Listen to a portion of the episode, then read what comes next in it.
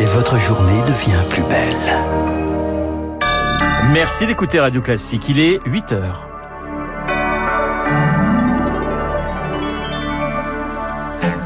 La matinale de Radio Classique avec Renaud Blanc. L'intervention du chef de l'État hier soir, la balle est dans votre camp. Emmanuel Macron pose un ultimatum aux oppositions et lance un appel au compromis et à la responsabilité. Coup de tonnerre sur les primes d'assurance face au climat qui se déchaîne. Elle pourrait doubler, voire tripler dans les prochaines décennies. Et puis la fondation Tara met les voiles pour l'Arctique et lance un laboratoire sur la mer. Baptiste Gabory est sur le pont à la fin de ce journal. Radio. Classique. Un journal présenté par Charles Bonner. Bonjour Charles. Bonjour Renaud, bonjour à tous. Emmanuel Macron exclut un gouvernement d'union nationale. Une allocution qui fait penser à l'époque du Covid, mais cette fois-ci le message ne s'adresse pas tellement aux Français, mais à l'opposition. Emmanuel Macron sort du silence après les élections législatives et pour éviter le blocage, il met sur la table une feuille de route Victoire Fort. En huit minutes d'allocution, Emmanuel Macron a d'abord levé un doute. J'entends la volonté de changement que le pays a clairement exprimée. Un je vous ai compris qui ne remet pas en question le résultat du mois d'avril, ni le programme sur lequel il a été élu. Oui, mais. Nous devons collectivement apprendre à gouverner et légiférer différemment. Le président fait donc l'éventail des solutions pour contourner la majorité relative. Un gouvernement d'union nationale, c'est non, car les forces politiques concertées cette semaine l'ont écarté, dit-il. Reste alors la coalition, appel du pied à peine caché au LR qui refuse toujours d'entrer au gouvernement, ou alors dégager texte par texte des compromis, une nouvelle méthode, insiste-t-il. Il faudra bâtir des enrichissements, des amendements, mais le faire en toute transparence, à ciel ouvert, si je puis dire. Emmanuel Macron veut renvoyer les oppositions à leurs responsabilités et esquisse un calendrier ou est-ce un ultimatum? Dans les prochains jours, il demande aux groupes politiques de dévoiler ce sur quoi ils sont prêts à avancer, manière de dire la balle est dans votre camp, mais voilà les règles que j'ai fixées. Emmanuel Macron fixe donc les règles et le calendrier 48 heures pour répondre. La nouvelle méthode commence à son retour de Bruxelles et du sommet européen. Réponse en revanche immédiate et renvoi de la balle. Jean-Luc Mélenchon estime que l'exécutif est faible et que l'Assemblée est forte. En revanche, le nouveau patron des députés, les Républicains, Olivier Marlex, estime qu'il n'y a pas d'alternative au dialogue. Jordan Bardella, de son côté, prévient son groupe du Rassemblement national sera ferme mais constructif. Et ces tensions entre l'exécutif et le législatif, eh bien, nous en reparlerons juste après ce journal avec mon invité, le constitutionnaliste Jean-Philippe de Rosier. Vous le disiez, Charles, il y a un sommet européen. Il commence à Bruxelles aujourd'hui et il doit acter de l'avenir européen de l'Ukraine. Volodymyr Zelensky participe en visioconférence pour convaincre les 27 d'accorder le statut de candidat à l'Union européenne, à l'Ukraine, mais aussi à la Moldavie. Candidat, mais pas encore membre. C'est donc un message politique en pleine guerre, car il est hors de question de baisser l'exigence sur les critères d'adhésion selon Sébastien Maillard. Il est le directeur de l'Institut Jacques Delors. Dans le cas de la Hongrie ou la Pologne, on réalise qu'on aurait dû être beaucoup plus exigeant. Et donc, en matière d'état de droit, il faut vraiment donner tous les gages possibles. Par ailleurs, la Serbie, qui aujourd'hui est candidate à l'adhésion, prend un chemin qui n'est pas du tout celui d'un tel État aspirant à rentrer dans l'Union européenne. Elle s'affaire avec la Chine, elle vient de conclure un accord gazier avec la Russie. Lorsqu'on aspire à rentrer dans l'Union européenne, il faut aligner sa politique étrangère sur les objectifs stratégiques de l'Union européenne. Un propos recueilli par Marc Tédé, la Serbie qui fait partie de ces pays toujours sur liste d'attente, tout comme la Macédoine du Nord depuis 17 ans. Un mini-sommet réunit ces pays des Balkans et l'Union européenne. Il débute à Bruxelles à 9h30 ce matin. 8h04 sur Radio Classique. Charles, une semaine d'orage, 25 départements placés en vigilance orange à partir de la mi-journée. Du massif central au nord-est avec de possibles vents violents, des chutes de grêle. Scénario identique à ces derniers jours qui risquent de causer de nouveaux dégâts. Des dégâts dont le coût est d'un milliard 200 millions d'euros en 15 jours entre fin mai et début juin selon la Fédération des assureurs.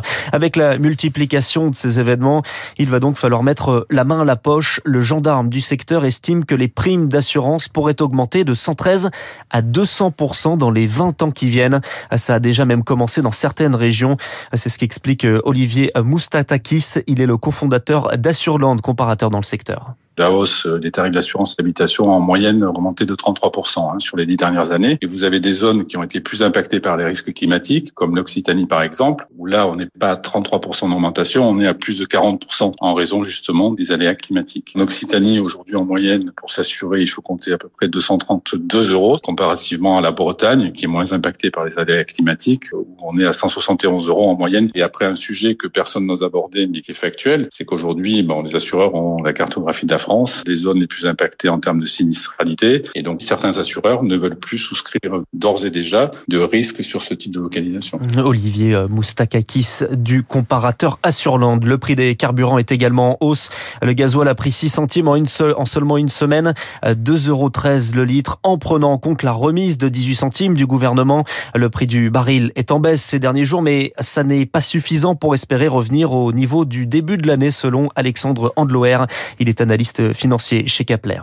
Une des façons de faire baisser les prix à la pompe, ce serait que les pays du Moyen-Orient augmentent leur production. Malheureusement, ils sont au maximum de leur capacité ou très proches. Et donc, effectivement, il n'y a pas assez d'offres de pétrole actuellement. S'il y a des nouveaux investissements, ce pétrole-là n'arriverait que dans quatre ans. Donc, ça ne règle pas le problème à court terme. C'est vraiment la demande qui doit baisser. Pour faire baisser la demande, malheureusement, il faut un ralentissement euh, économique, voire une récession, ce qui est souhaité pour personne. Un propos recueilli par Émilie Vallès. Ils avaient volé une porte euh, du Bataclan. Le tribunal correctionnel de Paris rend son jugement aujourd'hui. Une porte ornée d'une peinture de l'artiste de rue Banksy, la jeune fille triste, hommage aux attentats du 13 novembre, peint en juin 2018.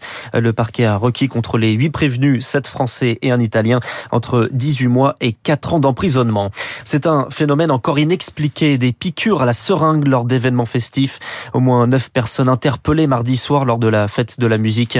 Une enquête est ouverte dans les Hauts-de-Seine. Charles, c'est un projet fou pour observer le réchauffement climatique. La fondation Tara Océan vient de dévoiler les plans d'un nouveau bateau, une station polaire dérivante, un laboratoire sur mer, Baptiste Gabory, qui va se laisser piéger dans les glaces de l'Arctique. La Tara Polar Station, un bateau qui ressemble à une soucoupe volante, 26 mètres de long, 14 mètres de large, mais de forme ovale pour pouvoir dériver. Romain Troublé, directeur de la fondation Tara. Le début de la mission va durer 7 mois, non-stop, dans des conditions de nuit polaire, entre mois de septembre et mois de mars. L'océan est gelé, marcher sur l'eau en fait. Hein. Pourquoi il dérive l'Arctique Parce que la glace dérive, et donc quand on se met sur la glace, on dérive avec la glace, et elle dérive de 10 km par jour.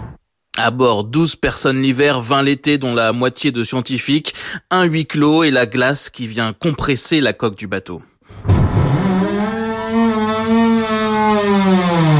Objectif, fallait étudier l'écosystème arctique et documenter les changements majeurs qui sont à l'œuvre. Gerhard Kriner, glaciologue. L'océan arctique est en train de transiter d'un état où il était un océan couvert de glace quasiment toute l'année à un océan qui va être de plus en plus libre de glace en été. Donc c'est pour ça qu'il faut le documenter, y aller avant que la glace disparaisse.